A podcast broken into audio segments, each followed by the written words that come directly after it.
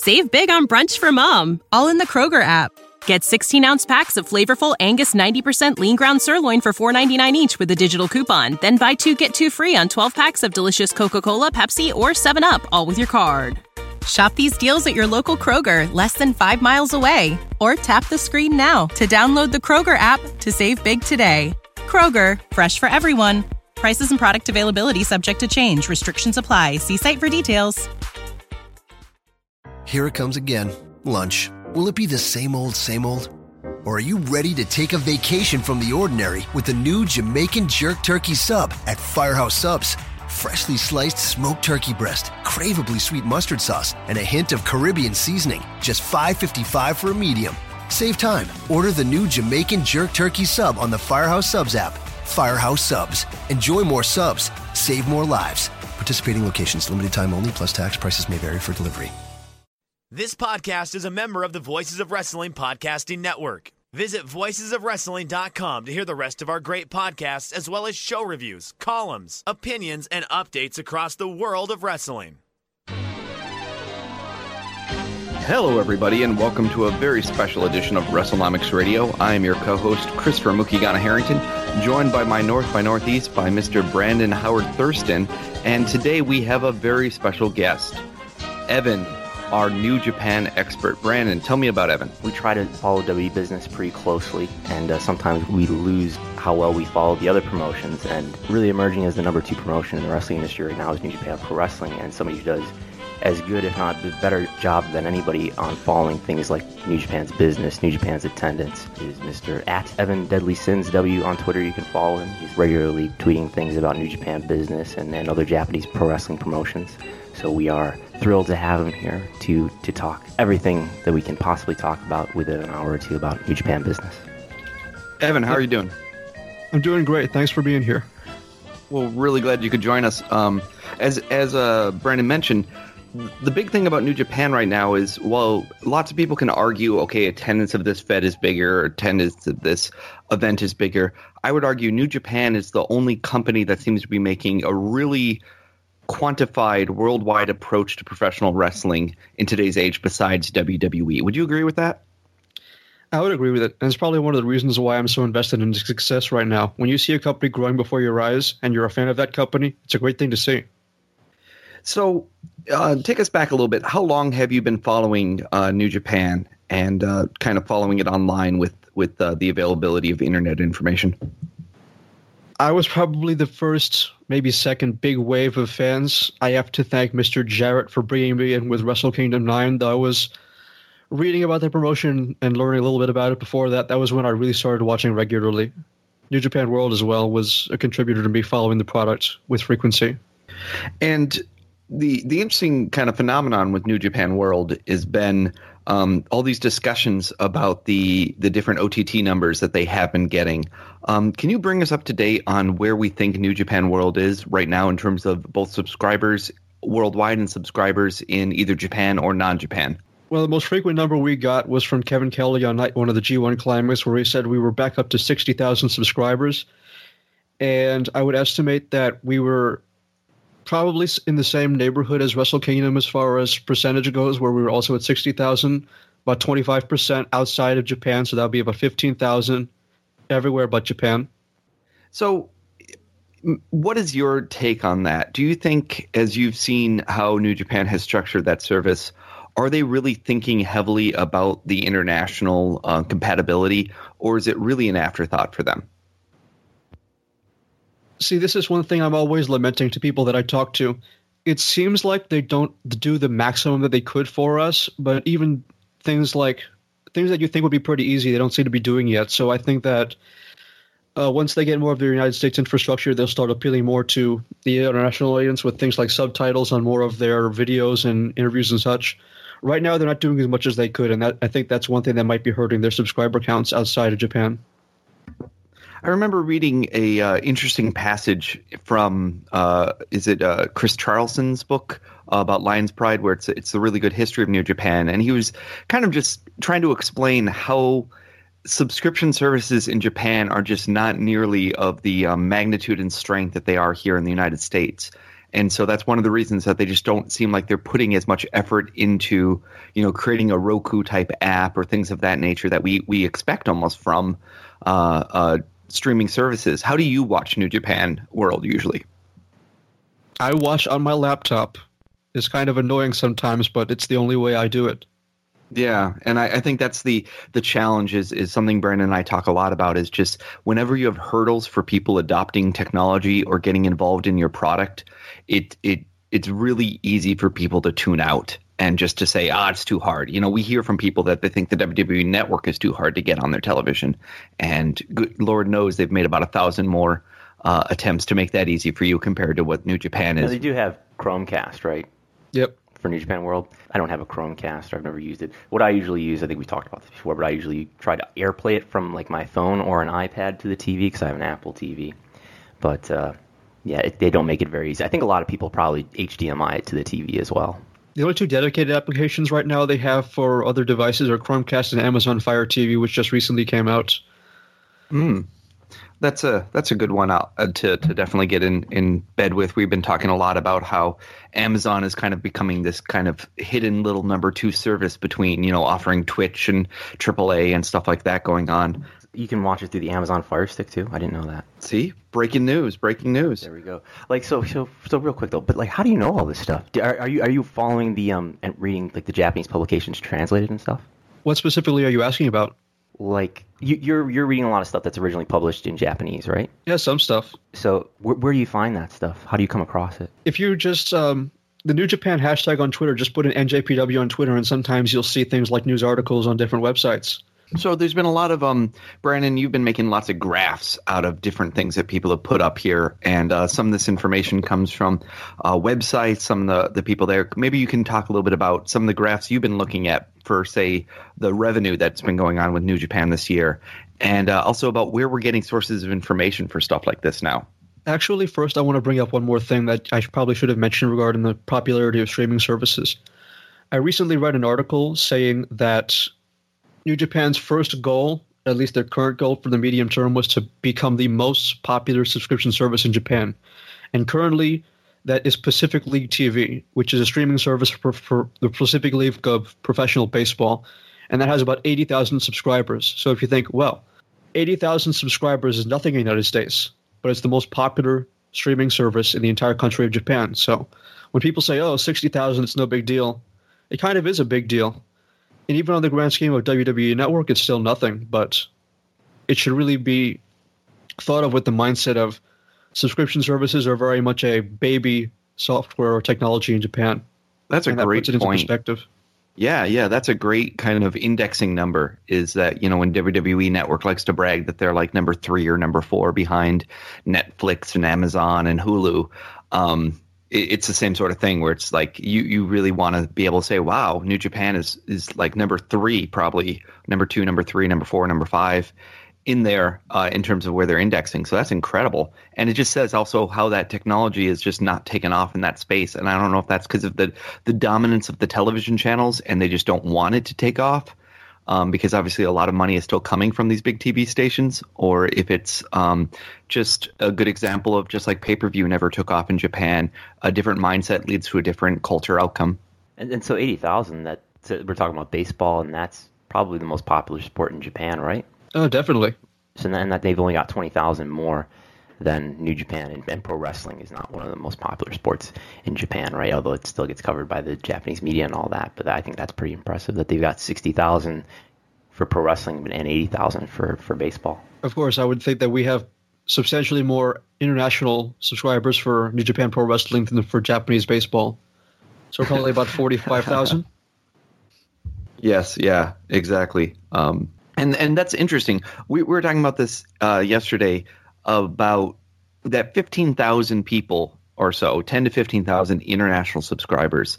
If you had to take a wild guess, how do you think it's distributed across the world? I'd say at least 75% United States, UK, Canada, the English speaking nations, probably even more. This is just a total guess, by the way. I don't really know anything about that. Yeah, but I mean it's it's consistent with what we've seen for both um, wrestling population demographics. You know, who listens to podcasts, who's on Reddit, things like that. That's very consistent. That usually about three quarters seems to be coming from those countries because not only are they big streamers, they're English speakers, like you said, and they also seem to have a lot of disposable income and interest in trying to get into these markets. And obviously, that's where you know New Japan rolling out U.S. tours and whatnot says a lot about what they think their audience here must be. And, and if you scroll down on our document, I've got this, the screenshots from SimilarWeb that show just a, few snapshots of what what the uh, the region breakdowns were according to the you know whenever we're talking about SimilarWeb, we're talking about estimates that are not necessarily correct, but this is I, I don't know of a superior uh, place to look to, to get information like that. This and we, we of course see Japan at the top, United States. Uh, this so we, if we look at the last 28 days as of August 21st, it's 45% Japan, according to this estimate. 45% Japan, 28% United States, 9% UK, 3% Germany, and 2% Australia are the top five. So Canada might be the only one that's the exception out of there. Right. And if you look at other time periods, Canada's in there. Yeah. So it's yeah. So they might be around two percent as well. And Germany's an interesting one too because uh, that's one that we always hear about as being kind of a pro wrestling streaming powerhouse despite not necessarily having English as a first language.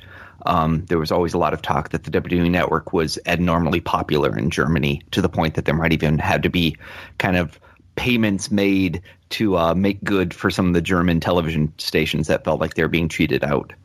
And there's that rumor that there are 80,000 subscribers, W Network subscribers in Germany alone, right? Yeah, at one time there was that. Oh, that was before they'd even launched WWE Network in Germany as using kind of other methods. Going back right. to um uh, Japan, I, let's go back to that revenue question I had earlier about where are we getting this information about New Japan revenue and how does it stack up in recent years to to the previous years? Well, I basically mostly through like news articles on various Japanese websites where you'd see Kidani with a graph of how revenue's been going up and down in recent years.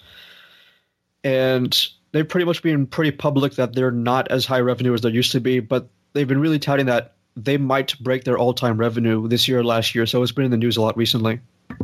And let's talk a little bit about Kidani as a um, a personality. Of course, when we think of, of WWE, we have Vince McMahon, who's his promoter, and now he's a public businessman. And this has been a tough transition for him because sometimes his promoter instincts and his businessman instincts are very different in terms of what he can say to marketplaces. What is your take on Kidani? Do you think what he's saying is is truthful or it's always should be viewed through a lens of a little bit of skepticism? I would view anything anyone ever says through a lens of skepticism, but I think that I don't really know how much he wants to lie to people because I really do believe that number one, he's a big wrestling fan. Number two, he seems to be very competitive, and he has a. You could say he might have a Vince McMahon-sized chip on his shoulder. He really. It seems to me like he really wants to become a major player in the world of wrestling, another second player to WWE. And uh, do do you know much about his background as a businessman? Not really, other than what he produces now. Pretty much entertainment fries, franchises, um, card games, things like that. Yeah, he's about fifty-seven, so he's good. You know, He's more. Uh, what is it? Let's see how old Dana White is. He's actually a couple years older than Dana White, but you know, uh, he definitely he comes across a little bombastic and very um, high flying in terms of his goals for New Japan. When I read his tweets, um, and do you think this expansion is something that he's really um, passionate about? This expansion in the U.S. market, or do you think this is something that's being driven from other forces? I think he might be the biggest driving force in it because if the, there's one thing I've learned about Japanese businesses, even though I wouldn't I wouldn't uh, proclaim to myself to be an expert on Japanese business culture, is they tend to be fairly conservative as far as expanding to worldwide markets. But he seems to be one of the more forward-thinking, you could say ambitious people in that aspect. That he really sees that there's a lot of potential for New Japan outside the United States, where most Japanese companies and businesses would be content with where they are in Japan. His official title is president of Bushiroad. So does he have other responsibilities other than running New Japan? Do you know? Well, he pretty much has to serve all the different masters in his companies because New Japan's not all he has. And I don't know how much he really. He probably isn't that involved in New Japan in the day to day aspects, which he might have been at one point when he was CEO of the company, but now he's no longer is because he wanted to take a less of a take a less of an authority lens with the regular management of the company. But he probably is involved in like top-down decision making as far as things like the overall direction of the company. Maybe not creatively, but as far as business projects and overseas expansion efforts. So there, there's other executives. What do you, what do you know about who the other executives are and sort of what their involvement is in the company? I know we have uh, probably the one you see the most often is Naoki Sugabayashi, who is I don't exactly know his title offhand, but I can look it up right now quickly. And while you're doing that, um, one of the other things that I think people have been really um, interested in is seeing New Japan putting quote unquote true attendances on their website. And uh, I was just kind of curious if you could walk us through a little bit more of what's the history, what's the data we've seen here? Do we have an idea of when numbers quote unquote changed from work to true? And uh, just where, what exactly is this web page if someone themselves wanted to go and look at it?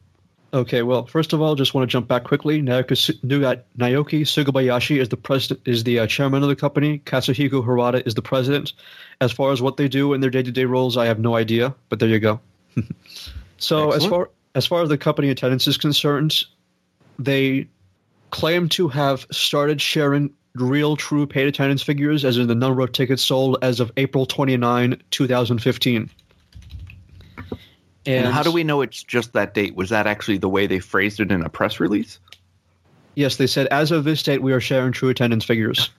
Can you imagine if WWE came out and said, as of today, we are going to tell the truth from now on, starting on this date? I, I think it was an interview because I often have to like reference it when I write articles. I'll, I'll link the art. It's it's, a, it's an interview, right? That where he says that. Pretty sure, yeah. And then where can I go if I am a, a casual fan and I said that sounds like some neat data? I would love to go look at that. Well, what you have to do is you have to go to the Japanese website, njpw.co.jp slash result.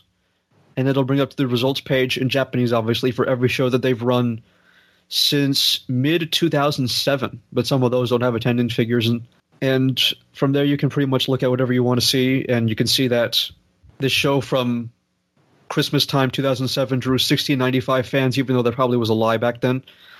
So obviously, not all the data is great for comparison purposes, but it's there. You could probably and, make a rough estimate of it. Yeah, and it's it's a fascinating little thing that they've done. And of course, as as a podcast called WrestleNomics, anything about numbers and professional wrestling is kind of our our bread and butter. So I think it's fascinating that you know you're getting that data versus even WWE, where the best you can get is their SEC filings, where they'll give you kind of uh, quarterly numbers. Now they used to give you monthly numbers, now just quarterly averages for North America and international, and then non WrestleMania North America.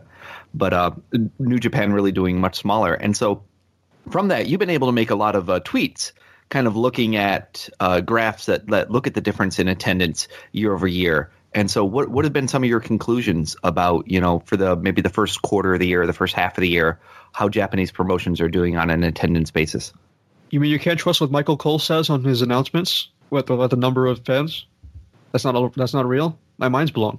I know, right? Uh, especially when, when somehow they, they fit 101,000 people in a stadium and then later report through SEC filings that maybe it was closer to 80,000 or something. And then you're like, well, that, that, that include ushers and tickets. And hot dog sellers, yeah. A lot of vegan hot dog sellers that year, I guess. Okay, so I'm pretty much carrying, uh, pretty much been taking attendance for all of the major companies in Japan. I'll tell you the numbers, numbers that I've been basically recording every show for New Japan Pro Wrestling, All Japan Pro Wrestling, Pro Wrestling Noah, Dragon Gate, DDT, Big Japan Pro Wrestling, Wrestle One, and Stardom. And, and is far- zero? I'm sorry, I was just going to ask: Is zero one still a uh, a player in the Japanese scene? They exist, but I've never been able to to uh, find attendance figures for them with any level of frequency. They don't publish them on their website, unlike most other companies. Got it. Thank you. So keep going ahead. What have you learned about these companies? And then real quick, that that's the source of most of these attendances. They're publishing them right on their own official websites. Yeah, it's so it's so funny to see when you think about like the American mindset. Wrestle One's ready to admit that they had 120 fans of this show. Yeah, and TNA TNA will never admit to that for their New York shows that uh we're drawing mostly uh, empty seats. They, they will still exaggerate though, obviously, as we as we just discussed. Fans disguised as empty seats. That's what they would say. Exactly. So, uh, from all those companies, what has been the trend uh, this year? And when we talk attendance, are you talking average attendance per show or aggregate attendance? I've been tracking both total attendance and average attendance. And I've found that there's basically been three companies this year that have really started to improve as far as the previous year. as far as total attendance is concerned. New Japan, Stardom, and the biggest growth this year, percentage wise, has definitely been All Japan Pro Wrestling. For the first quarter of the year compared to the first quarter of last year, they've increased over 50% in their total attendance. And and do you think um, what what companies are really hurting then? Uh, it, when you you mentioned Noah and Big Japan and DDT and Dragon Gate, are any of them substantially down for the year? Only Noah and Wrestle One are substantially down from last year, both about 20 to 25% down from the previous year. So let's break down um, based on what you know or what your thoughts are. Uh, what do you think is driving this turnaround in All Japan, and what do you think is driving this bottom falling out for a company like Noah? Well, people talk about all the time how a clear and popular top guy can really make a difference in the business, but the more I look at it, it seems to be true.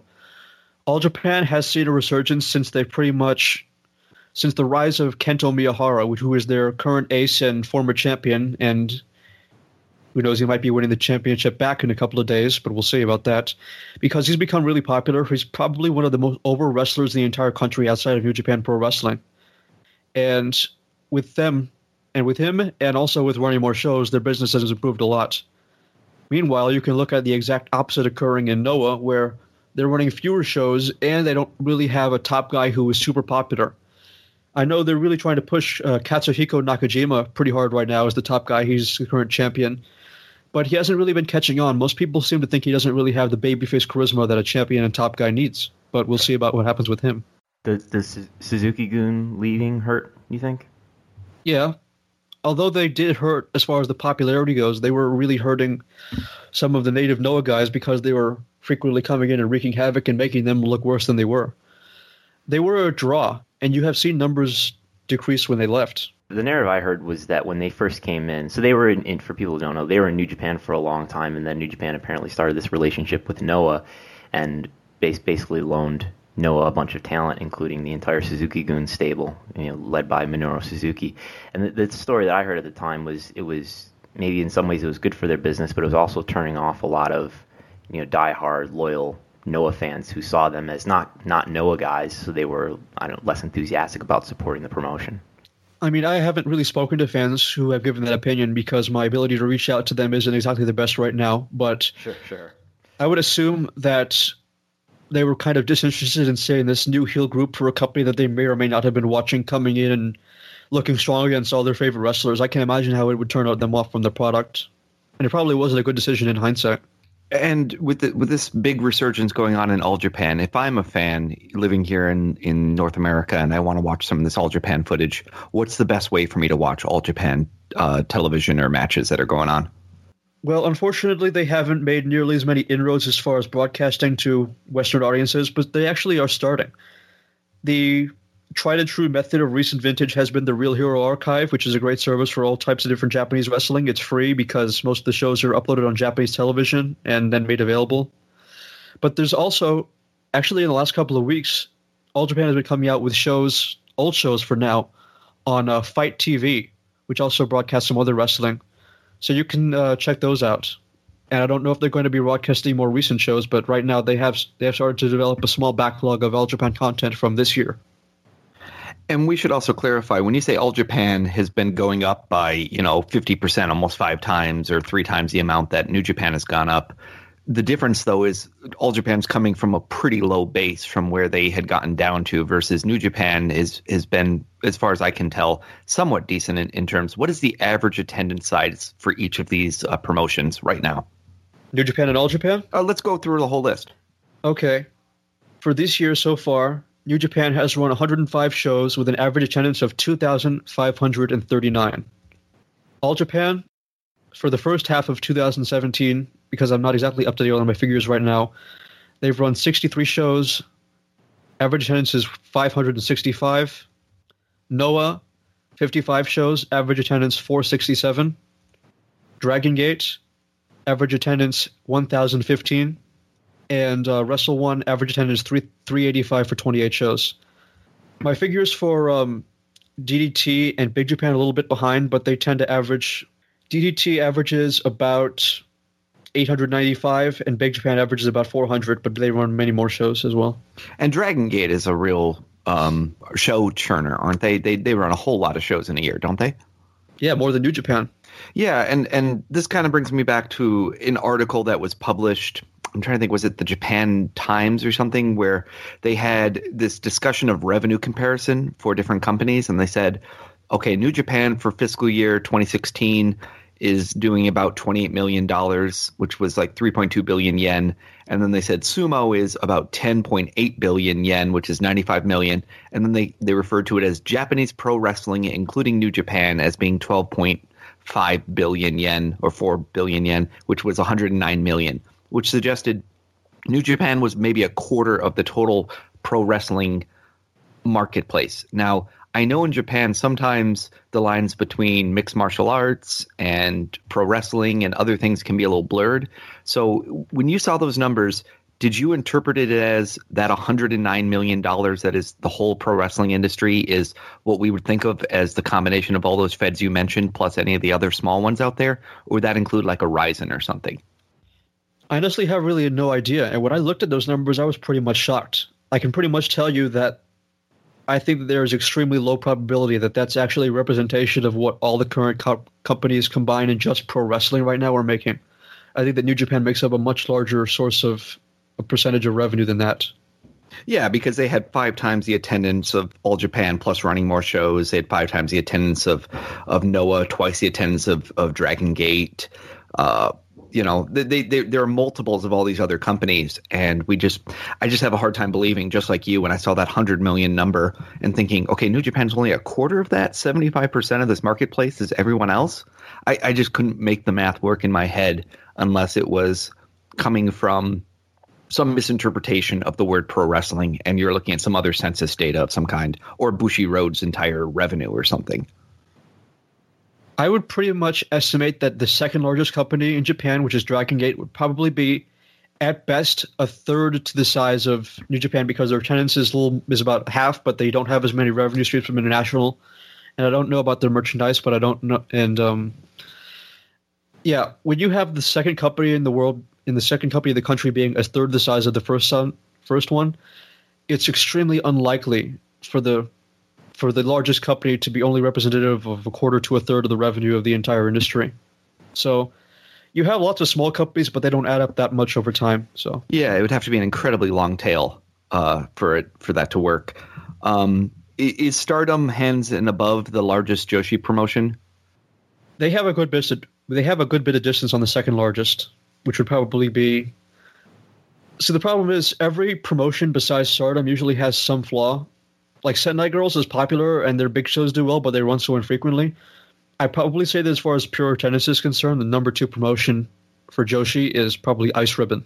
Yeah, and that's that's who I was going to guess next to, and and of course, whatever we're exposed to through the web is always going to kind of disproportionately uh, play bigger for us, and so the people that are better at getting their images and their videos out there are obviously going to always seem a little bit bigger than the companies that aren't. Yeah, it's pretty incredible. Stardom has by far the most intuitive and the most the most catered to Westerners form of social media for English speaking fans. It's pretty impressive how they've jumped New Japan in that regard, and they still haven't caught up. Yeah, and uh, it, it, makes you wonder with this New Japan. Let, let's maybe switch gears a little bit and talk about the New Japan U.S. relationship and and kind of this reaching out to fans. Um, Let's start off by just asking what were your impressions of the Long Beach shows? Well, it started out a little bit rough with some of the production snafus, but over time it picked up. Certainly the work was there on the part of the wrestlers, and I believe that the presentation overall was pretty good. Do I believe that they did everything perfectly? Obviously not. I heard that they really did not bring enough merchandise. I heard that they really. Uh, there were some problems with the commentary that people were talking a lot about on social media after those shows. But overall, I think it was a good introduction, and I think it made a lot of new fans. Your opinion? Do you think they understand what the American fans want from a New Japan creation? And I bring up the Billy Gunn Tanahashi match as an example of. Do you think they misunderstand that American fans would rather see the Japanese presentation on their homeland rather than seeing a hybrid combination of of adapting it to the marketplace? I think that they don't completely understand, but they're also not clueless. Unless they figured that having Kenny Omega versus Tomohiro Ishii in a match for the United States title, which ended up with him winning the title Omega and becoming the new champion. That was a smart move. That shows that they know he's the most popular guy in the West by a good margin, I would think. Ishii, I'm not sure if people know how popular he is because he is surprisingly popular. One of the most popular Japanese guys outside of the main guys with the Western audience. Was he there just to be the cho- the token Japanese guy who loses because it needs to be a Japanese guy who loses so American feels Americans feel good about themselves? Maybe. I don't know their mindset, but I think that the Billy Gunn thing was probably a blemish on their understanding. They probably figured that having someone recognizable and popular from the good old days would be good for the audience, but his work was clearly not there, and people weren't interested in seeing him on a New Japan show. And if they heard the reaction to that match, they probably won't be bringing him too much again. Yeah, and, and Billy Gunn was somebody that they had used in the past. He had been in the World Tag League and and maybe a few other things, right? Yeah, he was in the World Tag League 2016. They brought him in sporadically. He was at the Dome show. He was in the uh, Wrestle Kingdom pre-show Rumble. Right. That was fun. The, the pre-show Rumble is always fun. So we were talking about take a look at some of the top promotions in Japan, and New Japan obviously has New Japan World. DDT started an OTT service, I think in December. DDT Universe. Uh, Stardom has Stardom World. Uh, even we're seeing All Japan get on the Fight apps where you can buy selected events and watch them on VOD. Um, but Dragon Gate, as, as I think you just mentioned, is, is maybe the number two promotion, would you say? And they they don't have an OTT service, but they do have Nico Nico, right? Like so so. Could you tell us like kind of what Nico Nico is, if you know, and like why doesn't Dragon Gate do a, an OTT service like New Japan, DDT, or Stardom? Well, my understanding of Nico Nico was shaky at best because I've never used it. But from my Yeah, I've never used it. it. It sounds like a nightmare to use, especially if you don't know Japanese. yeah, it seems like a very it's like an interface where you purchase points and from there you can buy shows or whatever for all types of different things. I know Nico Nico is a very popular uh, video service or website in Japan. It's kind of like Japanese YouTube, but not really. But as far as ordering shows for them, I really don't know. It seems like they would get some benefit out of producing their own service, but right now it seems to be working for them. Right. And you would would you agree Dragon Gate's number two in Japan behind New Japan? Yeah, definitely. In Tokyo, they're not as popular as DDT, but overall, throughout the country, they're the second largest promotion, definitely. And so DDT is more popular in Japan, or I'm sorry, in Tokyo. Yeah, they are. They have more of a base there, whereas Dragon Gate's more more. Uh, Dragon Gate's one of the few major companies not based in Tokyo metropolitan area. They're more popular in the Kobe region, which is um, a bit of a distance away, and that's where they run more of their shows than anywhere else. So We, they we have a bigger stronghold outside Gate of, of uh, Tokyo. you always hear dra- about Dragon Gate shows happening at Kobe World Hall. Is that's that's the big venue, right? Yeah, it is, and that's the place where they say that they put 9,800 people into a 7,000 seat building. But that's neither here nor there. So, just just for those people that might be listening or named Chris Harrington who aren't always up on their Japanese wrestling, what is the current allegiances for Japanese federations with other companies in the world? So, New Japan has a relationship with Ring of Honor, and can you go down the list and kind of mention the other relationships that today seem to be in, in existence? So New Japan has relationships with Ring of Honor, CMLL in Mexico, Revolution Pro in England, and I think that's it at this point. I remember when they said that they about two years ago they said they had an alliance with uh, WXW in Germany, but that never seemed to go anywhere. I think that's the only three. I know that Stardom has a relationship with uh, Ring of Honor, and they've been currently been trading talent a little bit. DDT is pretty much isolated. All Japan, Wrestle One, um, Big Japan, those are pretty much isolated too. I know that I think one promotion works with has a relationship with CZW, but I'm not sure if that one is probably FMW, which is a tiny uh, promotion that's focused on hardcore and other spectacular feats of danger. But that's about it. Most companies don't really have much of a relationship with other American promotions right now. Well, and TNA though has a working relationship. Is it with Oh, yeah. Wrestle One? Uh, no, it's it's um, Pro The Wrestling Noah. Noah, and of course, there's some big news coming out uh, recently about the new champion of Noah, who is a uh, GFW competitor. Oh yeah, Yeah. So uh, it just it, it's interesting to see kind of where the the ships have lied uh, laid so far, and you know, with All Japan kind of seeming like it's making a comeback here, I'll be curious if if um, should some of these relationships change at all, if they will get more into the mix. Um, let's talk about that New Japan ROH relationship, which is uh, seen a lot. I have personally felt that ROH is getting a lot more from this relationship than New Japan is. And while New Japan was probably able to plant a lot of seeds for their ability to kind of begin an American excursion through the ROH exposure, at a certain point, I don't know if this relationship will continue to be mutually beneficial. Um, do you have any thoughts on on how it's been working and what it might look like in the next year or two? Well, I would probably agree with you that New Japan, as far as the short term goes, hasn't been getting that much. Pretty much their biggest asset that they've gotten because of this relationship is Michael Elgin. But Ring of Honor has been getting a lot of things from New Japan, be it talent to work their shows in America, and pretty much big gates because the New Japan wrestlers have novelty and they draw for at least a certain amount of time. But I think over time, people are seeing that New Japan is rapidly replacing Ring of Honor as the hot product for hardcore wrestling fans in the United States, even. And if they start running more shows here, look out because Ring of Honor's purpose might see itself becoming less and less clear over time. And haven't we even seen um, a couple? Like, isn't there New Japan U.S. tour operations guy, like a former Ring of Honor guy? Yes, George Carroll is the current director of United States operations, and he is a former worker of Ring of Honor. Yeah, so I, I almost wonder too, with kind of ROH's large parent company Sinclair having so many other obligations and interests that have nothing to do with professional wrestling expansion. If ROH is going to continue to get lost in the shuffle and New Japan is going to have to I, I, do think you always need local market talent. So I'm glad to hear that you know they're they're hiring some people like that. Uh, you, have you heard about anyone else that they've hired for U.S. operations for from New Japan?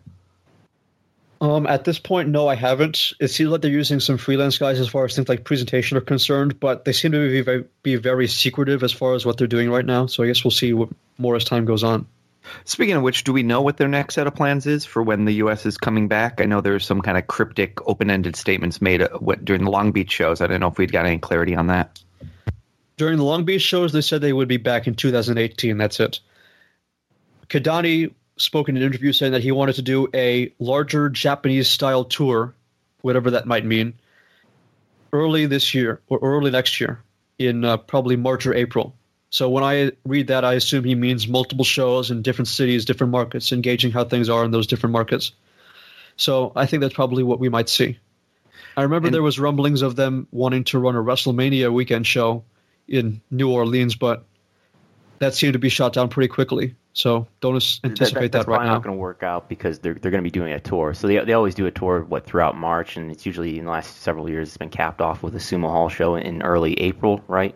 So it, just because of that tradition and figuring they're probably going to do it again makes the idea of a WrestleMania weekend show seem unlikely, right?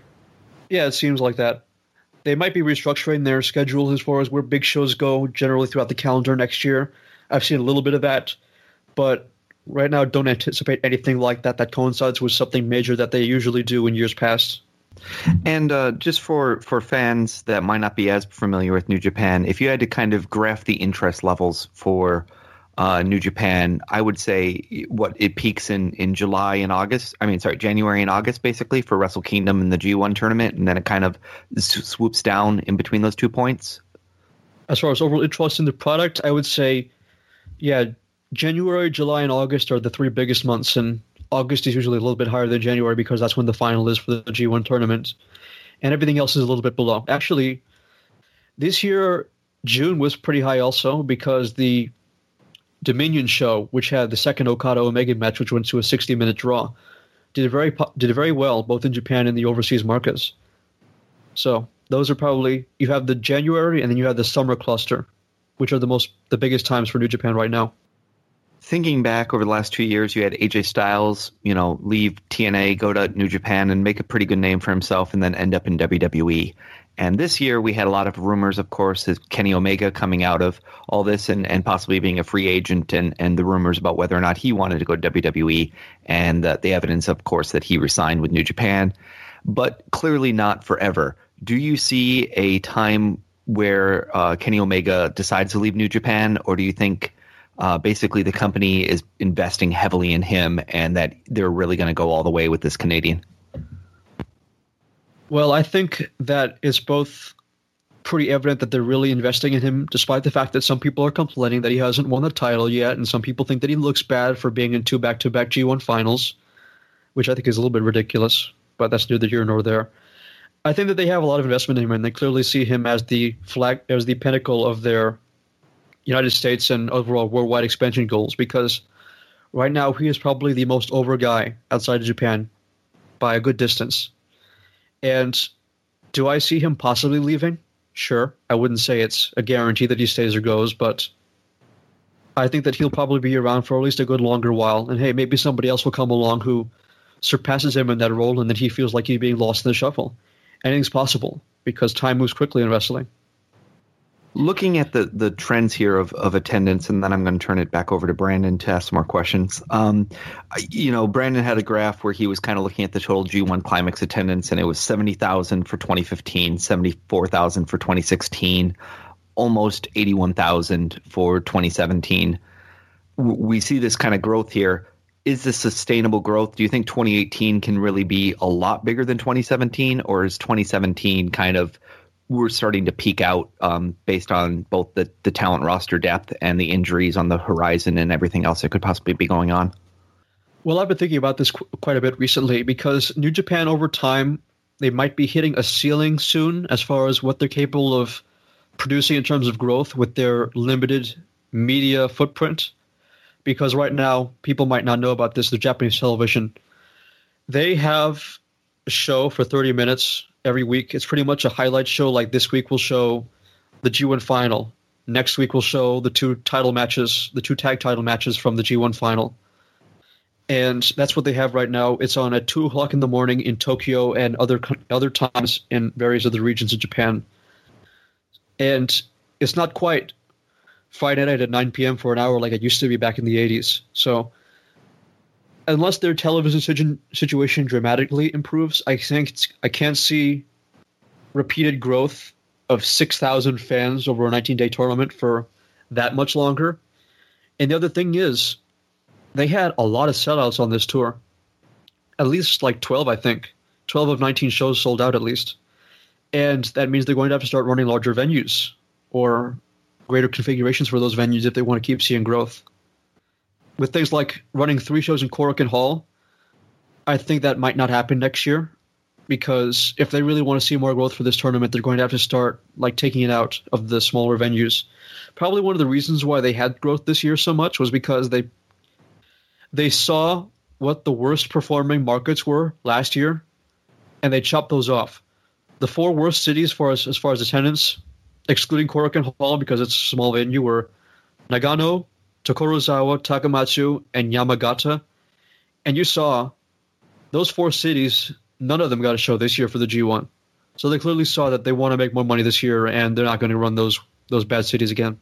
That's a great point. Uh, just just kind of reflecting on on the learnings that some companies, you know, just seem to kind of do the same thing all the time and, and not really learn from the mistakes. And it, it does sound like in a business expansion strategy here, they're actually trying to maximize their profit with the limited number of shows they're going to run.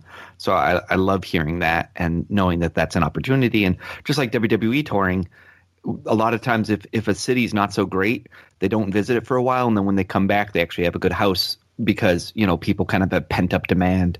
And uh, it just works better to go to Fargo every other year than, you know, twice a year. But um, Brandon, what are some of your, your questions or thoughts going on? So New Japan is on broadcast TV, TV Asahi at really late at night. Right? It was like 2 a.m. 2, 2 a.m. And that, that's on once a week, right? Yes, on Sundays at 2 a.m. 30 minute or 60 minute show? 30 minutes. We, we have we have no do we have any idea what the ratings are for that? We have no idea what the ratings are. I remember Dave used to get them in the Observer, but now we don't. Yeah, way back we used to get uh, I think we used to get ratings for like whatever All Japan was doing on NTV and whatever New Japan was doing on TV Asahi. But so if, if that's what their time slot, you got a 30 minute show on at 2 a.m. at night how, how do people become New Japan fans? That's one thing I've, I've thought. You know, this this is a business that's improved quite a bit in the last several years. But like, what is the gateway to entry? Is it really just that 2 a.m. TV show? Are people DVRing it? Is DVR even even a thing in Japan? Like, how are people becoming exposed to this product because it doesn't seem like it's these aren't like renewed lapsed fans so much. Some of them might be, but that that's not the feeling I get. I don't I don't get the feeling that these are these are fans who are big New Japan fans in the past and have and have been re-won. It feels like these are a lot of new fans, right? And and if if, if I'm right, like how do how does New Japan create these new fans if they have such a, a lousy time slot? Well, there are other avenues. Hmm. They have things like uh, pretty much um, media appearances for their stars on other shows and things like that. As far as because they'll be often on TV, also talk shows and things like that, and that's one way you can see. Oh, oh, I'm a wrestler. Come watch me now. They have also they have regular broadcast shows on uh, satellite television, which is a subsidiary of TV Asahi, like TV Asahi Channel Two, which they'll have they'll have full shows live in prime time, but it's obviously a, a, a far smaller ability to reach out to fans as broadcast television, which everybody gets. I think that right now their ability to gain new fans is kind of capped because of that, and that kind of limits their ability to expand rapidly because so far you've been seeing like significant jumps in their revenue, but not as significant jumps in their attendance. So you kind of saw that it was becoming more kind of saturated in the hardcore fans as they were coming to more and more shows as the product was getting hotter with them and if you listen to re- reactions right now, they're great, but clearly, casual fan growth probably isn't where it needs to be as far as true market dominance is concerned. So, and we don't know if that's ever going to come back because you know a year ago it was 3 a.m. Now it's 2 a.m. Will it be 1 a.m. next year? It, it changed recently. Yeah, it changed in April. It was 3 a.m. before do you, are they still getting coverage in in uh, newspapers? I know kind of the era of the pro wrestling weekly magazines is is died a lot in in Japan compared to its heyday. But are they still getting kind of mainstream coverage the way that um, pro wrestling used to in Japanese newspapers? They do get good coverage in the in the newspapers. Obviously, Weekly Pro Wrestling, which is a pro wrestling only publication, which seems to do well, and more often than not, something New Japan related is on the cover of that. You have Tokyo Sports, which is a sports magazine, which often has New Japan things on the cover when they have a big show or whatever. I say overall their coverage is decent but not great because I don't know how much there is as far as outside of the wrestling bubble is concerned in the sports bubble. Speaking about kind of maxing out on that G1 attendance, do you think there's a possibility they're going to adopt kind of the the tiered system that uh, Dave Meltzer was talking about, where instead of there just being an A block and a B block, it's almost a four block model, and you give the guys a little bit more time off, but you possibly have the chance to run more shows. I could see that, though it might not work out for them, and they might not do it because the thing is, when you spread out your top stars and your money drawing stars over four different blocks instead of just two, you don't have as many money matches. So I would think that that might be a deterrent from them to do something like that, even though it might be good for the health of the wrestlers. I remember Kidani saying that we were going to have something new and different for this year's G1, and that ended up being, well, as far as the actual tournament was concerned, it ended up being nothing. It might have been manifested in the USA shows, which had G1 branding, but weren't part of the actual tournament, like some speculated they might have been. So we'll see if they do something different next year. Right now, and, this seems to be working for them.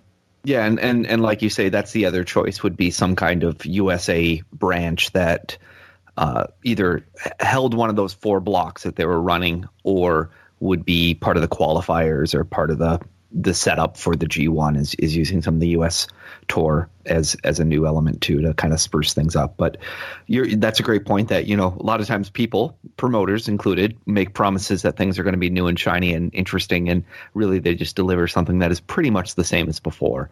And you have to squint pretty hard to try to determine if anything's different. Um, do you think New Japan is growing their revenue through ticket prices being up, or just through pure attendance being up, or of course combination of both?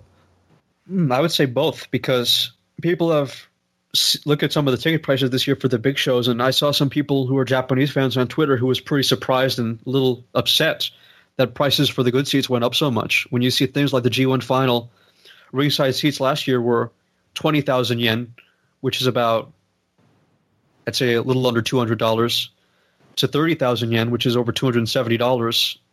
And you see similar growth like that, though obviously not as much for the cheaper ticket prices, you got to think, well, New Japan's really trying to see or trying to get as much as they can out of these fans now to increase their gates despite you know limited venue sizes. And one thing that you know WWE has learned over the last ten years here has just been your big shows. There's this subclass of super fans that you can charge quite a lot of money and you can make a lot of money off of. And one of the things WWE really has started to capitalize on is these travel packages where they've tried to, in some ways, made it easier for international fans to come to a WrestleMania. And, you know, they'll give you a hotel. Sometimes they'll even have airfare. They'll have meet and greets. They have a lot of the stuff kind of combined. And I was talking to Brandon a few shows ago about just with Wrestle Kingdom, it seems like it's a hot ticket. It seems like it's something that there's a lot of fans in other countries that want to go see this. But at the same time, figuring out how to get wrestling tickets in Japan is not always as easy as people think it's going to be compared to other, you know, other marketplaces in the world. Do you think there's any changes that are ever going to be coming where New Japan's going to think more about how to market themselves for fans that want to come in and watch shows in their country? It would not surprise me at all if we see Wrestle Kingdom travel packages for foreign fans coming out this year. And that's not like a scoop or anything, but I just saw what they were doing for the Japanese fans. The G1 special in USA had travel packages for Japanese fans to stay in Long Beach, and some of them actually did. And there was like a a a, a, um, a dinner party hosted by Red Shoes the referee. It was pretty surprising the lengths they went to to accommodate the Japanese fans who might have traveled overseas to see these shows in California. And, and it wouldn't be surprising me if I see that happening in the reverse for Wrestle Kingdom in January and that would be great because I, I, think WWE has learned so much about the fact that these travel packages that these international fans really want it, and they kind of want that luxury package that you know a lot of the hassle is taken away from. And the number one thing I hear from people you know, my wife went to Japan uh, last year, and when she was there, she's like, "Oh, I want to, you know, I want to see a wrestling show," and they were just like, "Oh, we didn't realize how tough it is for us to get tickets." Yeah, she went with a guy that spoke Japanese uh, and had had lived there for a while, so she felt comfortable enough that the two of them could try and figure this out. And even they, you know, it didn't work with their schedule, but also it was tough to kind of figure out where you go buy tickets at and where you travel to and whatnot. So I, I just were they in Tokyo? Uh, they were, yeah. Yeah, so it, it's just one of those things where I, I just feel like it's a missed opportunity right now that as they're getting hot here in America, there's people that the novelty of going over to Japan and seeing a show is huge. But I think the the challenge is that sometimes figuring out how to navigate all these hurdles can kind of put people off from just you know clicking that button and really going ahead. So I'm glad to hear that. That's really smart on their part. Well, they're they're on their YouTube channel. They had some pretty popular videos that came out a few months ago with uh, uh, Rocky Romero, Beretta, and Will Ospreay showing how to buy tickets at Korakuen Hall to go to a show there. So clearly they're thinking about us at a little bit, and we might see that manifested in greater efforts next year. And just a few minutes ago, we were talking about the, the health of the wrestlers, and we saw uh, in, in, the G1, of course, there was a, the Kenny Omega and Evil match where it looks like Evil's knocked down on his feet, but the match continues. Obviously, there's this story with the Shibata injury. Um, Honma suffered a serious neck injury recently. It's like, it's like what do we know? I, you may not know anything more than, than, than we know, but what, what, do you know about any kind of uh, health standards? I, I think we've discussed that there's probably no wellness policy in New Japan. There's probably no send them to Pittsburgh before we sign them, like like there is in WWE. So, what do you know about what's going on there? I know very little because they seem to be keep it fairly secret, and there's really nothing I can go to to say, oh, this is what they do. These are the type of tests they run on their wrestlers. So overall, it's kind of a, a blank spot for me as far as knowledge is concerned.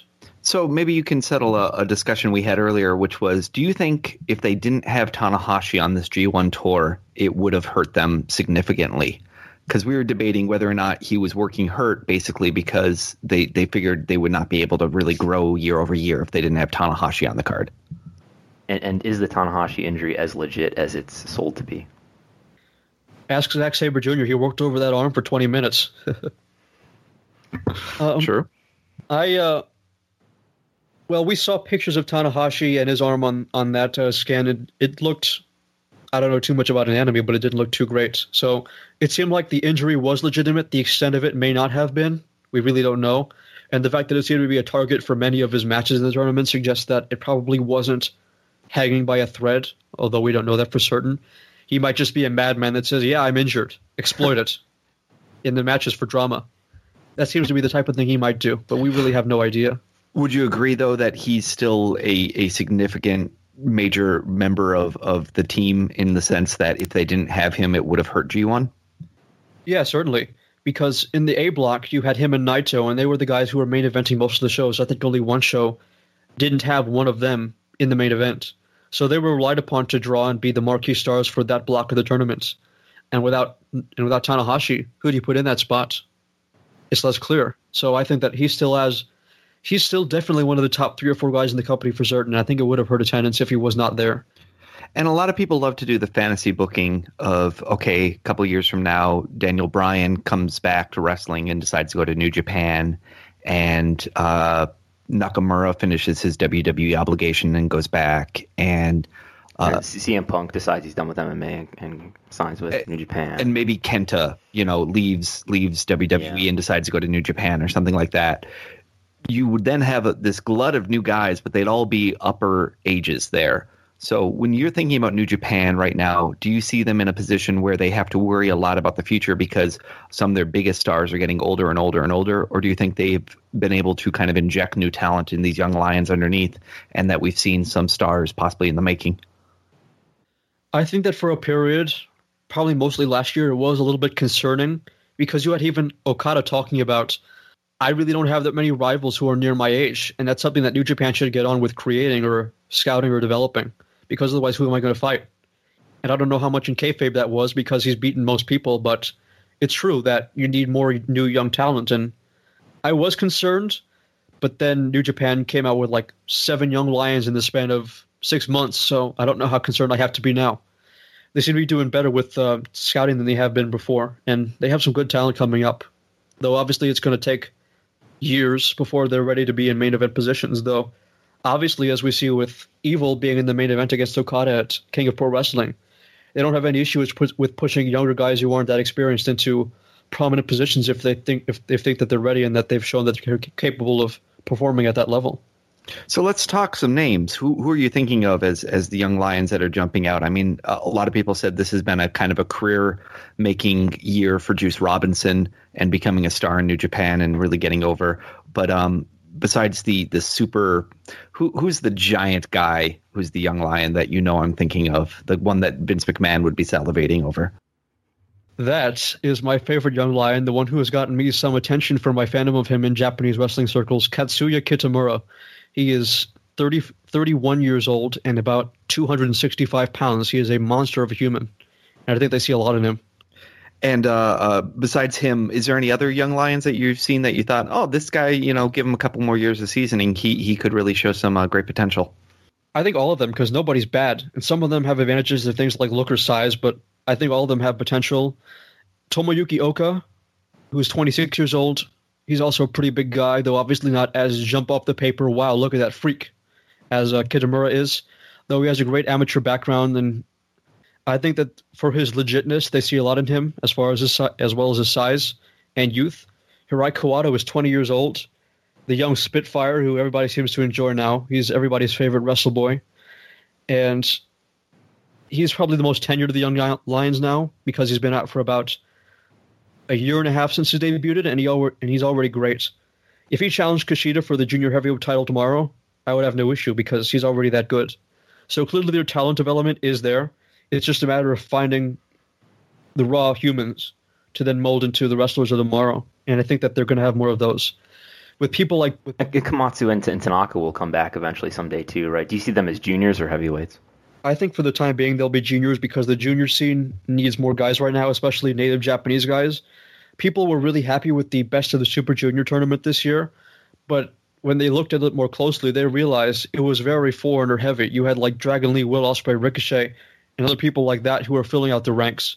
You can't you can't rely on those guys forever. You don't know where they're going to be in a couple of years. So it's priority for them right now to have a more roster that they can be reliant on over the next several years. Besides, um, with obviously Japanese guys who the fans of the main audience can relate to more. So we we've seen North America have a pretty strong emphasis on second and third generation wrestlers um, both in Mexico and you know if you look in WWE, there's a huge group of guys that are either related to or the children of a, uh, a, WWE superstar of past years. In Japan, we've obviously seen you know second generation guys get into the business, but I, I don't feel like I'm seeing as much from the Hashimoto's and whatnot of the world that um, are coming out there. Who who are these second generation guys that are playing a big role in the scene these days? Well, Shibata was one, right? Yeah, Shibata was a second generation wrestler, and you know who knows what his future holds right now. But yeah, overall, you don't really see that many second generation wrestlers in Japan, at least ones of prominent stature. Daichi, Daichi Hashimoto was one of the most famous ones. You have Shota Umino, who may or may not count because his father wasn't a wrestler, he was a referee in Red Shoes. And he's coming up. He has a lot of potential too when he's very young. He's the youngest in the Young Lions right now. I can't think of that many, though. It's pretty surprising. But, the, but there's Hashimoto, uh, Daichi, right? Correct. Daichi Hashimoto, who's who's uh, working zero one, and there's and there's a lot of other really good talent in, in various promotions. Like I don't know, people who come to mind are like Daisuke Sekimoto and maybe Okabayashi as well. These are both guys from Big Japan, and so Japanese wrestling is very different from American wrestling. In that, and maybe in American wrestling, there would there would be you know these really good talents would strive to, to get to the big promotion eventually. But that's not really what happens in Japan. Is that you you become very loyal to whatever promotion you start with, right? Yeah, and for the record, uh, Daichi Hashimoto isn't really a zero one guy anymore. Right now, he's mostly Big Japan. He hasn't worked zero one since March 2016, so that's where he is now. But I mean, sometimes they will roll out one of these guys and kind of make it a big deal that it's the son of so and so and push it in a direction. And I just think it's interesting that you're saying, you know, they're doing a really good job of developing young lions, finding this new talent, and they're not relying on second generation. And we've just seen such a different mentality here in the United States where a lot of times, you know, even from the Mae Young Classic all the way up to the main roster, you're seeing people that are second and third generation uh, coming on the scene, and so it's just really intriguing for me to to see just such a different model in play.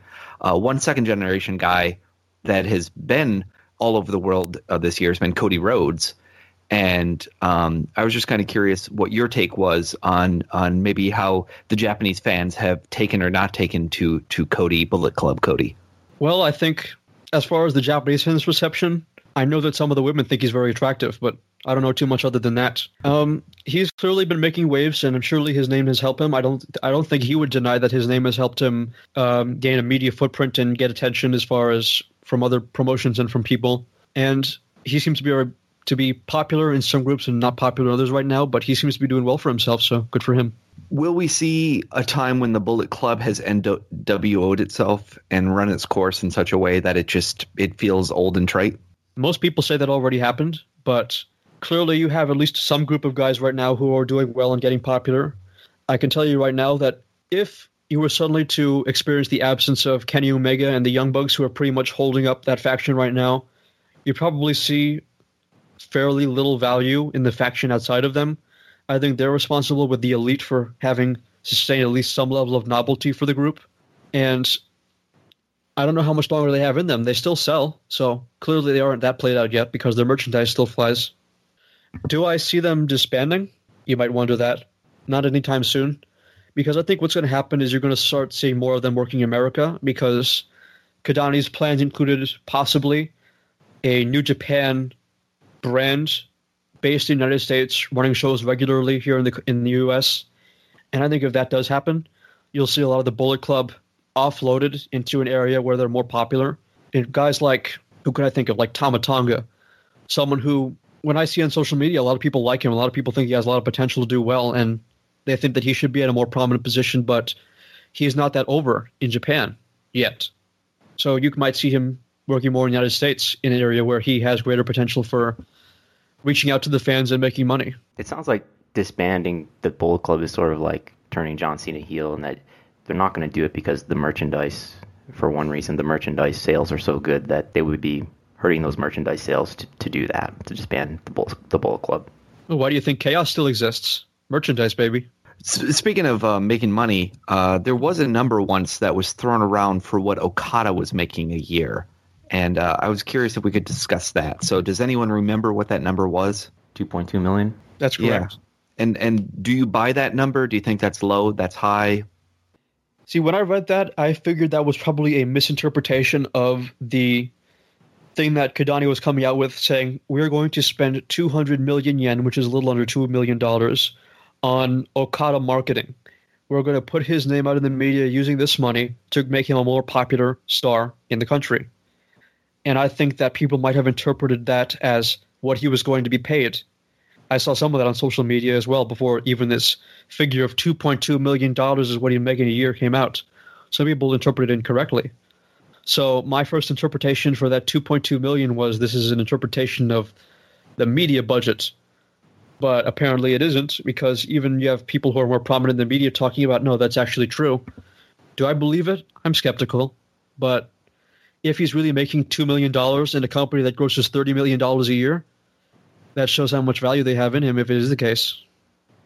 Yeah, I mean, the flip of it could be it's some kind of a mix between what he makes and what he generates. So, you know, it's including merchandise sales or something else in that number there, which he gets a portion of but uh, that's the yeah that's that's a really surprising number because kind of you know saying like a John Cena like number guy who's the top guy paid guy in the company Cena makes somewhere in the range of probably five to ten million a year in WWE but that's a seven hundred million dollar company so we're talking one seventieth of the company's uh, money which would be more like half a million for Okada so uh, a very different ratio there going on. Um, in terms of of other guys, do you know anything about their video games in terms of do they get royalties for the video games and uh, how video games work with their Bushiroad uh, contract?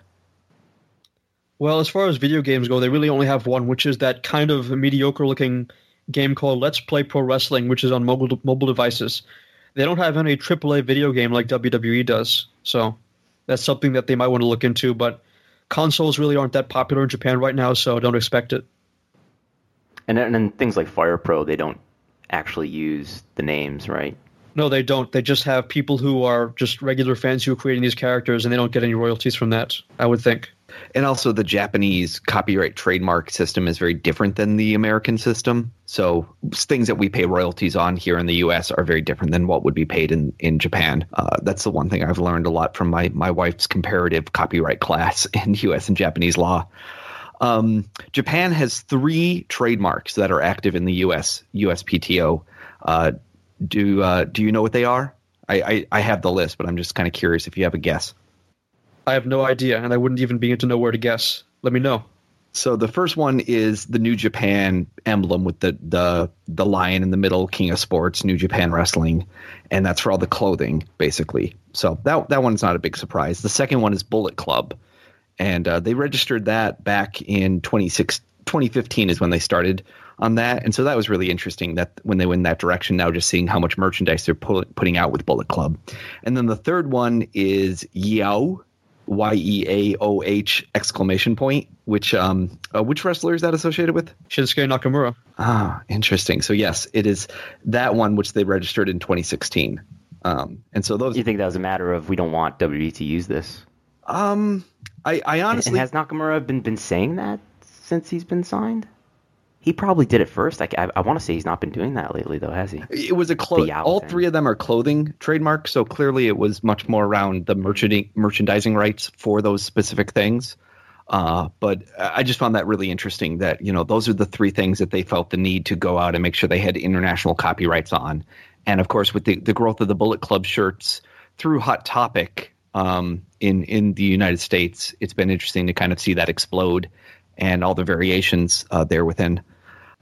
What is the scenario where you see New Japan imploding and this this U.S. expansion goes terrible, or this streaming service just doesn't work, or, or and costs just start to eclipse the company? What is kind of the nightmare scenario for New Japan right now in your mind, Evan? Well, the nightmare scenario was a combination of talent leaving and getting injured. I would say if you had like Okada and Naito get injured, and then oh, Kenny Omega's leaving, and Tanahashi's still 41 years old and banged up, then you could clearly, there's a good chance that you'd see the company go back into the red again. But uh, despite, other than a nightmare scenario like that where just everything that can go wrong does go wrong, I think the company is pretty strong for the foreseeable future. And then what about someone like All Japan? You you talk about them having a much better year coming in here is there um, wind beneath their wings, or do you think this is just going to be this is the new normal for them, but it's still going to uh, plateau? I really don't know how much further they can go without procuring more new young talent because the idea is Kento is the centerpiece of this, but can he do it alone? And I'm really not sure about that because at the end of the idea, at the end of the day, the idea of wrestling is talent development and making new stars. So is there a ceiling on them if they're just at their current state? Oh, they just have this one guy who's real popular and young and charismatic. They're running more large venue shows in the near future, and with people like Satoshi Kojima and Taichi working the All Japan Sumo Hall show, which is uh, tonight or tomorrow, depending on where you live. you well maybe at the time of the recording anyway, you might see a more body relationship between them and New Japan Pro Wrestling, which might give them some benefits also. But yeah, I don't know how much further they can go with their current state. They constantly have to be, you know, procuring as much new young talent as they can and making new stars out of them so that they have a good base for the future that isn't just one guy who stands out above the pack as far as young talent goes. I, don't know how closely you follow Stardom, but they seemed like for a moment they they were going to have the nightmare scenario where their top people were all leaving, and uh, it, it, turned around a little bit when one of the stars decided not to sign with WWE and come back, possibly due to uh, medical clearance. But um, what's kind of been your take on Stardom over the last few years here, um, in terms of their growth and their potential, and will they? Do they have the right relationships to ever grow women's wrestling back to anywhere near where it was in, in the heyday? Well, as far as Stardom is concerned, I think that I have to admit I don't follow their booking too closely. I just read hot takes about their booking on Twitter. So it seems like they have a good base of both native of native talent, a lot of young talent, at least a few of them. But right now they seem to heavily pad their roster with foreign talent from places like the American Indies and British Indies and um, Ring of Honor as well. And I think that it's decent for right now, but at the end of the day, they're a Japanese promotion. They need more Japanese stars, and right now you have two people who are Io Shirai, who was the person who was rumored to have gone to WWE, but that seems to not be happening now, and Mayu Iwatani, who is the current champion. And they seem to be the two top stars at a level above everybody else right now, with Kairi Hojo, Kairi Sane now having left. So they're going to have to create new people who are at that same level. Can they do it? I think so, but it's a matter of how much emphasis is placed on them in the booking. So in the old days, we saw a lot of importing top stars from other sports. So we saw sumo stars coming in, and of course, there was the run with Akebono all through the mid 2000s, uh, late 2000s, and, and early 2010s. There's and uh, the host of sumo guys that came in back in the 90s. Um, we've seen, you know, amateur wrestlers flip over. Of course, we saw a, a buttload of fighters, MMA guys come in in the early 2000s in what Brandon always likes to call Inokiism and um, you know everyone from Don Frye to uh, Ernesto Hoost uh, uh, fighting there. Are we seeing any more of these kind of um, sports stars come turned wrestlers lately? Has there been any um, big names? I mean, obviously the bodybuilder you mentioned earlier as the young lion, but uh, any other kind of major sports stars that have seemed to switch sports to pro wrestling lately? Not recently. I haven't really heard of any. Actually, I would think that as far as Joshi is concerned, as far as Japanese women's wrestling, they would do well to capitalize on amateur wrestling right now, much like much like New Japan focuses on, because Japanese women's amateur wrestling did really well in this past year's Olympics. I think they had like three gold medalists and all very young women who did really well. Did Animal uh, Hamaguchi's daughter ever go into pro wrestling? Hamaguchi? Yeah, um, was it wasn't that wasn't she the superstar Japanese amateur wrestler? Uh, I don't really I don't really know anything about that, unfortunately.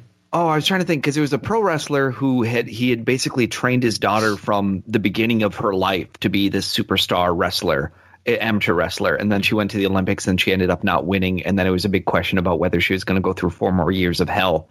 And I thought it was animal animals. Kyoko Hamaguchi. Kyoko Hamaguchi is a Japanese freestyle wrestler. She won five FILA World Wrestling World Championships. Yes, yes, that's who I'm thinking of. And and and his her father was was was yeah, Animal Hamaguchi. Yeah. yeah. Okay. Yes. So I was just curious if she had ever gone into pro wrestling since uh, they had such a connection, but it doesn't look like uh, she has. She did. Yeah, it said she. And real, and real quick, last night I put on a random wrestling match on on YouTube, and eventually what comes up is a match from 2009, Hiroshi Tanahashi and Kurt Angle of all people. Kurt Angle looks like a totally different human being in 2009, but uh, it's it's from 2009 and it's at the Sumo Hall, and you can tell from watching it. So this is what eight years ago, and the the energy is, is so different, and and the way Tanahashi is, although he's still got the, the cool hair and whatnot, but but the energy there's there's no there's no air guitar sequence at the end. It's just a very different feel, and I, I hadn't been following New Japan like between the years of probably 2005 and 2013 or so. So I, I missed out on all that. But I really got the feeling from just watching that one match at, at Sumo Hall that th- this is a business that's that's changed a lot in terms of well, how the fans are reacting in the seats and what the vibe of the promotion is. So like I guess what I'm what I'm getting at is so there's been a big difference obviously in business and, and I, I feel there's a big difference in just when you when you watch the shows and the way it, it feels. So who who's responsible for that? Is it is it all Tanahashi? Does Tanahashi deserve uh, a big share of the credit? How important are people like Okada and Naito and, and Omega and people like that?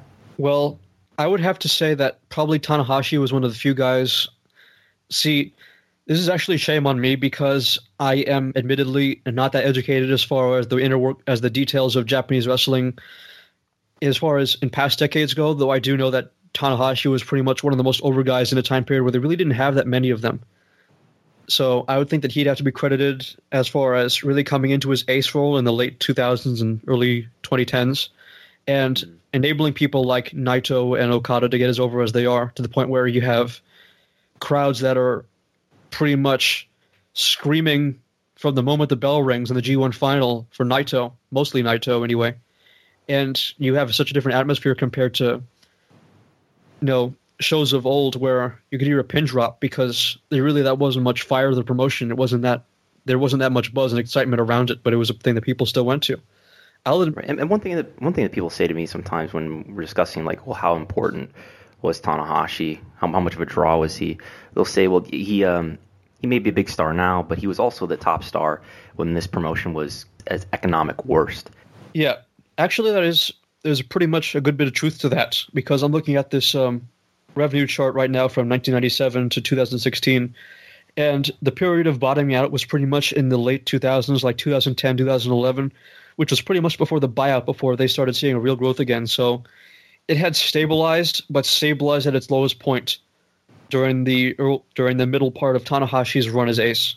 So you could look at that as a criticism of him from a business perspective. Was he really a draw, or was he the guy that stabilized business when I could have kept going down without him? Let's um, think about some of the legends that are left in in wrestling in Japan. So you have Jushin Liger, who has just uh, unbelievably persevered kind of decade after decade here and continues to still uh, on good days put on some pretty good matches uh, do you see him slowing down and retiring soon? Um, obviously, we've already lost uh, Misawa. Kenta, Kenta Kobashi has retired, and a lot of the other guys from kind of the heydays of the '90s seem to be going away. But you know, you still see Muta out there. You still see, um, you know, Onita obviously will never quit. Um, and then you know guys like was it Fujinami who was having his big kind of retirement ceremonies in Tenryu in recent years. Um, I guess Fujinami not so much. He's still going sometimes at age 63. But do do you think that New Japan will ever build around a big retirement tour, or do you think they're just not into that? The, as we kind of saw evidence with um, Yuji Nagata this year. Yeah, you saw a lot of criticism of the booking for that because you saw that young guys like you could do. You had like Yuji Nagata who was doing his last G1 tournament this year, and Liger who said he was going to be in the last Best of the Super Juniors he had ever done this year and both of them you had them get I think one win or that's about it in the tournament. When people said, "Oh, we can make this a big uh, attraction because this is the last tournament and he might go all the way like Riki Choshu did in his last G1, where he was in the finals and won it in the end." So. Uh, people are surprised that they really didn't do more than that. They pretty much had them mostly lose and lose and lose. And they thought that it was kind of disappointing and kind of anticlimactic when you see guys saying, Well, this is my last time, support me, please and they end up just doing really poorly. People were upset, even though actually it's it's so funny to me, and I haven't gotten used to it yet when I see people saying, "No, actually push the old guys more because of the company that I used to follow." So it was kind of interesting seeing that. And right now, New Japan seems to be mostly focused on its youth. We push the young guys and the old guys. You are there. You can have good matches. It's not like we're gonna like hold you down you're just gonna not gonna win so much because right now we're focusing on making the young guys look good. And do I think that's a bad thing? Maybe, maybe not. Do I think they could have done more with like Liger, who's someone who's so legendary for the junior heavyweights? Could he have given it, gotten a final run and made it look good in his last tournament? Yeah, he did perform well in the tournament. Yuji Nagata, a lot of people, a lot of people said that Yuji Nagata was one of their favorite guys in the whole G1 tournament, despite being on the uh, losing end mostly. Yeah, yeah, despite being on losing end and being almost fifty years old. So, yeah, and it just makes me wonder because I, I think that's the element of pro wrestling that you get, which is you can have the feel good story in pro wrestling because you can book it. And companies, a lot of times, I think, fail to recognize how much they can get away with it. Like Brandon and I were looking at Google Trends yesterday, and you know, one thing that really pops up is you can see how important Ric Flair's kind of last run in WWE was and how much buzz it, it started to create. And I, I, think there's just a lot of really good feel good momentum. And obviously, you can giant Baba it and just go and move into the tag ranks in the beginning and do you know silly spots for the rest of your career, or you can you know try to go out with some uh, you know grace and dignity, or you can just hold on forever. Uh, it'll be really interesting to kind of see if they decide to, as, as some of these guys, I have to believe are going to get towards the end of their career and, and you know, quote unquote, retire um, if we'll see them kind of build a tour around Liger or something like that in the future. I could easily see someone like Tanahashi's retirement getting a lot of publicity and then really focusing on it. He's a guy that I could see, you know, being in final contention in the last year of his tournament, even though there's always the argument of what you shouldn't put somebody who's in the last year of the tournament, who's having their last tournament, in a very high position because it makes no kayfabe sense. Why are you done if you're still going strong and you could have won the thing or came close to win- winning it. So I could s- also you don't want to overdo the feel good moments because you can have someone like Tenzan last year who people thought might have his big feel good moment with him being given his last G1 to by uh, Kojima and him starting on a couple of wins but then ultimately losing until the end. Like you shouldn't have a Tenzan miracle run then a Nagata miracle run, then a Liger miracle run, because then it gets played out. But then you could also say, well, having the old guys lose, that gets played out too. So.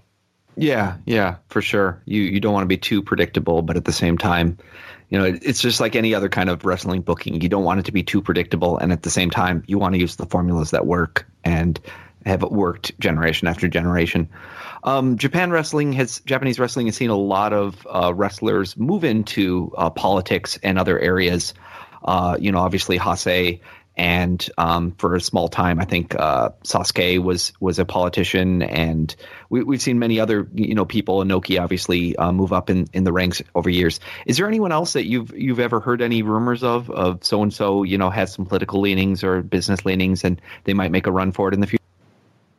I haven't really heard anything about that. The only thing I have heard about future plans for aging top stars was that Tanahashi said he wanted to be a high level executive in New Japan when he was done. He wanted to be like president of the company. And and I could definitely see that. You know, that's that's historically something they've done a lot is is had that kind of figurehead or actual head of the the legend who's kind of moved behind the scenes. Um, are you surprised at all that someone like Gedo has has been as successful? Gedo and Jado, Jado or but uh, Gedo primarily, right? Is the booker for New Japan um, has been as successful as he's been in that role, considering his background of being kind of a mid tier player in professional wrestling prior to this. Well, I don't really know if you should be so, I guess, surprised that because I don't really think that your level, as far as being a wrestler is concerned, has to do too much with your ability to book a promotion. Because you see what works and what doesn't. You're there for the shows. You see who gets over and how they get over, what's being done with them. So I think that your kayfabe position and where you've been, it doesn't matter as much because you have guys who are totally non wrestlers come in and do pretty good jobs, and you have guys who are great wrestlers who come in and don't do so great with the booking and being in charge of a role where they're not just wrestling, but they're structuring shows and they're trying to get new new people over. So I'm not, I'll, gi- not, I'll give you that, but I will challenge that. We have seen historically the guys that are on top wield the most political power, oftentimes. And so the booking oftentimes will follow the whims of the guys that are the strongest and on top. And so, you know, in, in many federations, especially in North America, but also in Japan, we've seen, you know, the the most powerful on top people end up wielding the most booking power in terms of deciding who's winning and losing. So I guess I've always just been surprised that you know he ended up in that position, and I think he's shown a great mind for it. And I I know someone asked Dave the same question, and Dave kind of researched and just said, you know, it was offered to I think it was Nagata or something. And basically, they came back and said, "No, I don't want to do that." And, and Gedo said, "I, I want to do this. I've been studying this for a while. I think I'm ready."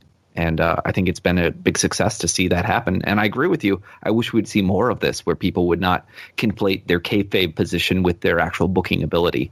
But um, sadly, that's not always true. Yeah, I actually think it's a it's, in some ways it's a benefit to have somebody who was a low card guy end up in a booking position because they don't have the ego of a top guy. Gedo's not putting himself over. He loses No, almost no. always. Yeah. So maybe that's a good thing. Maybe most people should do that. Put losers in the booking spot. See how it goes. Maybe, maybe. I mean, you you can always flip it around and say the very top guys they understand what made them special and what made them strong, and they connected the most. And it wasn't about being egalitarians; it was about you know finding the most important people and making sure that they were protected, right? But uh, finding that balance is tough. And I do I do think I agree with you that you know it's not like Hulk Hogan comes into a federation, looks the uh, undercard, and says these guys should be pushed more. So, yeah, there's definitely something to be said there. Brandon, what are some of your other questions or thoughts? The last one I think I have left is so what really is the difference between no vacancy, super no vacancy, and super no vacancy full house or whatever it is? Is, is there any difference? Well, I really don't know. Uh, Like, I always wondered, like, as far as percentages go, is this the cutoff point, or is there a certain amount? Like, And, this is not just used by one most promotions right? use it. It's pretty much like a, a tiered system where, like, Super No Vacancy Full House is totally sold out. Every seat has someone in it. There were no tickets left available. Super No Vacancy is close to that, and No Vacancy is close to being close to sold out, whatever that might mean.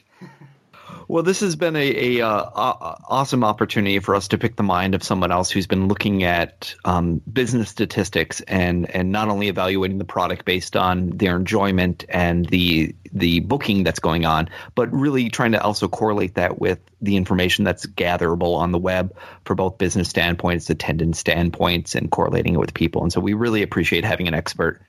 And I think it's really important, especially when we're talking about people who don't do this as their full time job, like Chris and I. It's really hard to cover if you if, if you're just trying to take it the approach that that we often do of trying to cover the business of pro wrestling. Um, it's it's hard to cover more than like one promotion well. So it, it's really helpful to have people like Evan on to explain to us what's going on in the Japanese wrestling industry. Absolutely. And so, Evan, can you get your plugs in? Tell us a little bit about wh- how people can follow you, how they can learn more about what you've written, what you're studying, and then also how they can participate a little bit more in the discussions around Japanese wrestling. Well, I pretty much only have two things to plug. My Twitter handle is at Evan Deadly Sins W because at Evan uh, because Evan Deadly Sins was my Reddit handle, but that was already taken, so I just put a W. Maybe it's like Tiger Mask W, and I don't know where he's been recently. So that's one way you can follow me.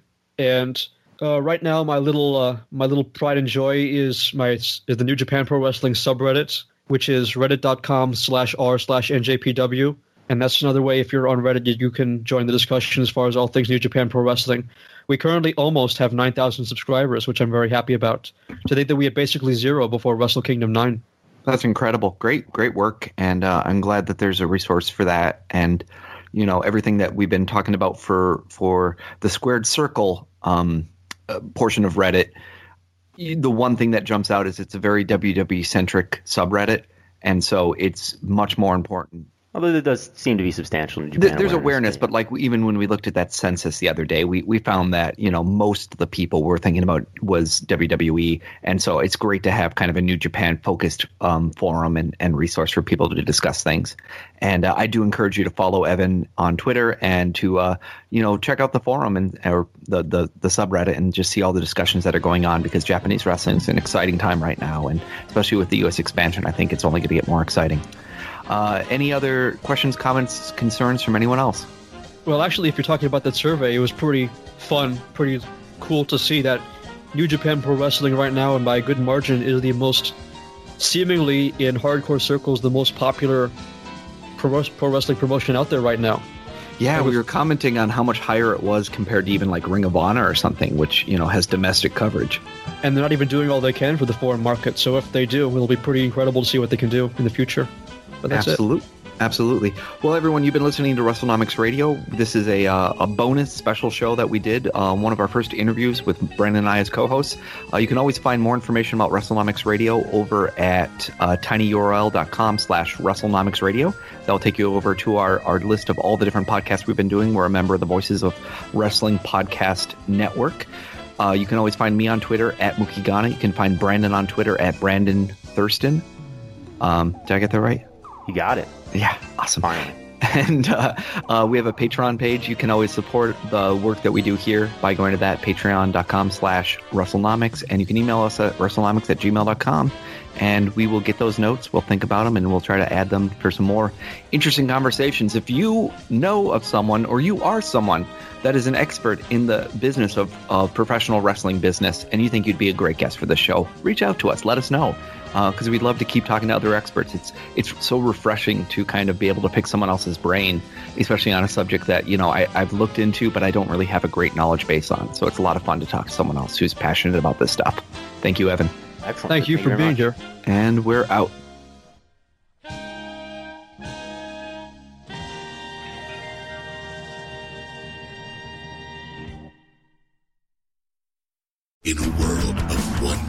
Wrestling podcasts, there is a new shining star with great interviews, analysis, music, and, and me, Matt Coon, on total engagement. Go to any podcast platform to listen today. When you need mealtime inspiration, it's worth shopping Kroger, where you'll find over 30,000 mouthwatering choices that excite your inner foodie. And no matter what tasty choice you make, you'll enjoy our everyday low prices, plus extra ways to save, like digital coupons worth over $600 each week. You can also save up to $1 off per gallon at the pump with fuel points. More savings and more inspiring flavors make shopping Kroger worth it every time. Kroger, fresh for everyone. Fuel restrictions apply. Save big on brunch for mom, all in the Kroger app. Get 16 ounce packs of flavorful Angus 90% lean ground sirloin for $4.99 each with a digital coupon. Then buy two get two free on 12 packs of delicious Coca Cola, Pepsi, or 7UP, all with your card. Shop these deals at your local Kroger, less than five miles away. Or tap the screen now to download the Kroger app to save big today. Kroger, fresh for everyone. Prices and product availability subject to change. Restrictions apply. See site for details.